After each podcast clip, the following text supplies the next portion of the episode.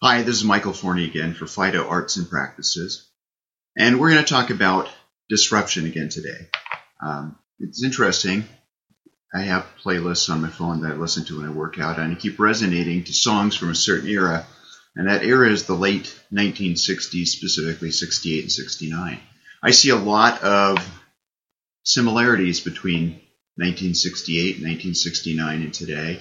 Um, young people who are disconnected with the government and business, uh, general population at large who don't trust the government, and a government who, through different agencies, doesn't show a lot of respect for the people they're supposed to be serving.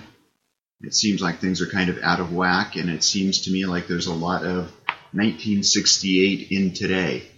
Uh, a lot of the songs I think about are kind of classics, you know, Stop Hey, What's That Sound?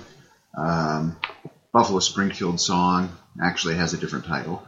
Um, Simon and Garfunkel, Sounds of Silence. There's just so many songs out there that speak to me as as a messenger for today.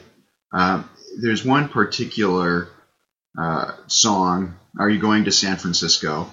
and it has a lyric in it that goes, "All across the nation, such a strange vibration, people in motion. There's a whole generation with a new explanation.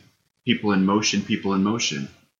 And you know, I talk about a lot millennials and uh, now the so called I generation, which is Generation Z, if you will, to Uh, people born later than the millennials, uh, people who are 22 and under, the, the, the new youth, if you will. And they really, in particular, seem to have a different explanation for life. They're they're in motion in a different way.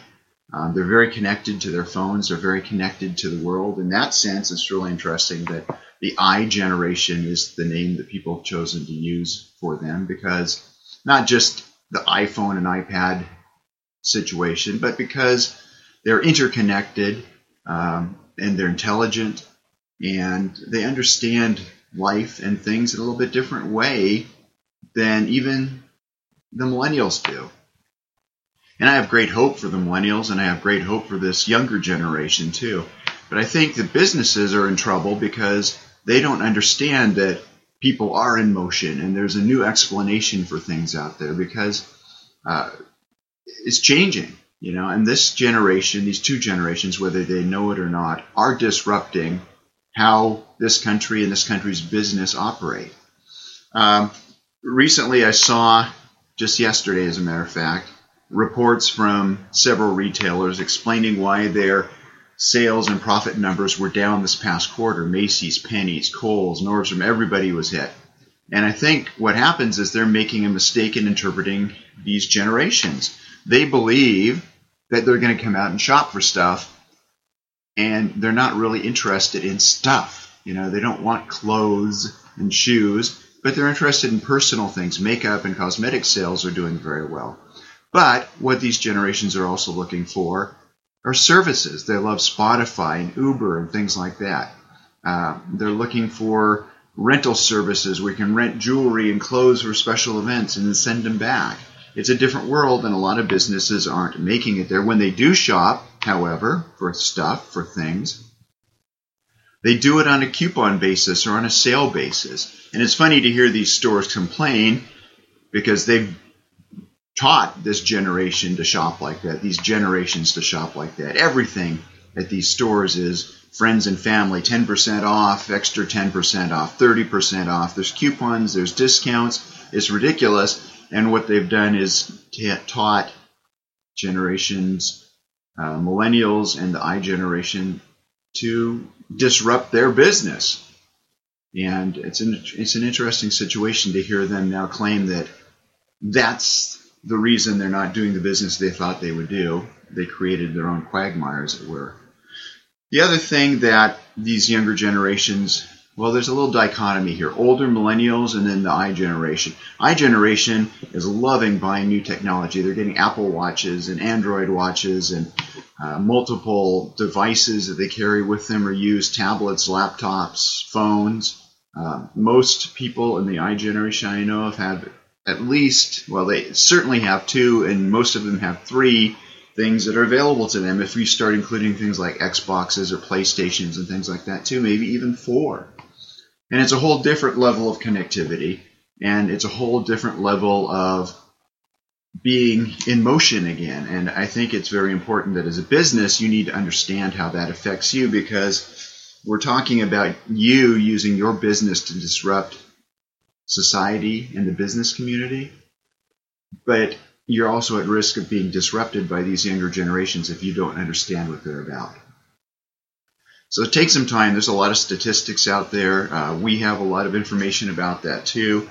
Uh, interesting numbers that just came out recently on internet usage. Out of the 7 plus billion people in the world, only 43% have internet access, and a large majority of, I think, the people who are using the internet are Gen X, uh, our, our uh, millennials, and our I generation. Across the world, that's the situation.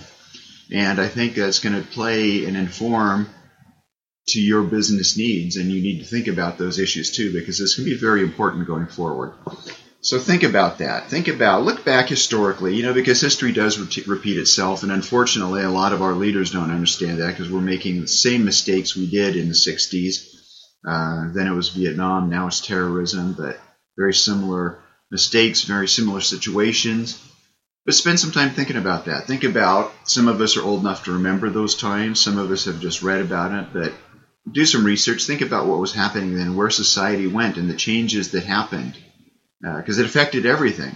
You know, uh, personal care, fashion, technology, uh, every part of life was changed during that period. Just as, and you've heard me say this before, 2013, 2014, and 2015 are going to be three years where people say the world changed and because of technology, and it is changing, and it has changed, and it will continue to change. Just saw a woman from China speaking on CNBC this morning. She said she usually wears five connected devices with her on herself or with herself every day so that she can try out different applications, see how they work, which is better for her, and how they work for her.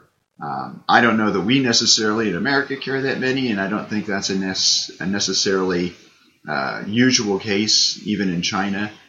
But these are the kind of things that you need to think about that people do this kind of work. They, they care this much about their time and their connectivity that they want to do that, what we would consider maybe extreme kind of experimentation. So think about this, and of course, if you need help, you let me know, and we'll try and get in there and, and pitch you some information because what we do is largely becoming looking at disruption and how it affects your business and how your business can take advantage of that.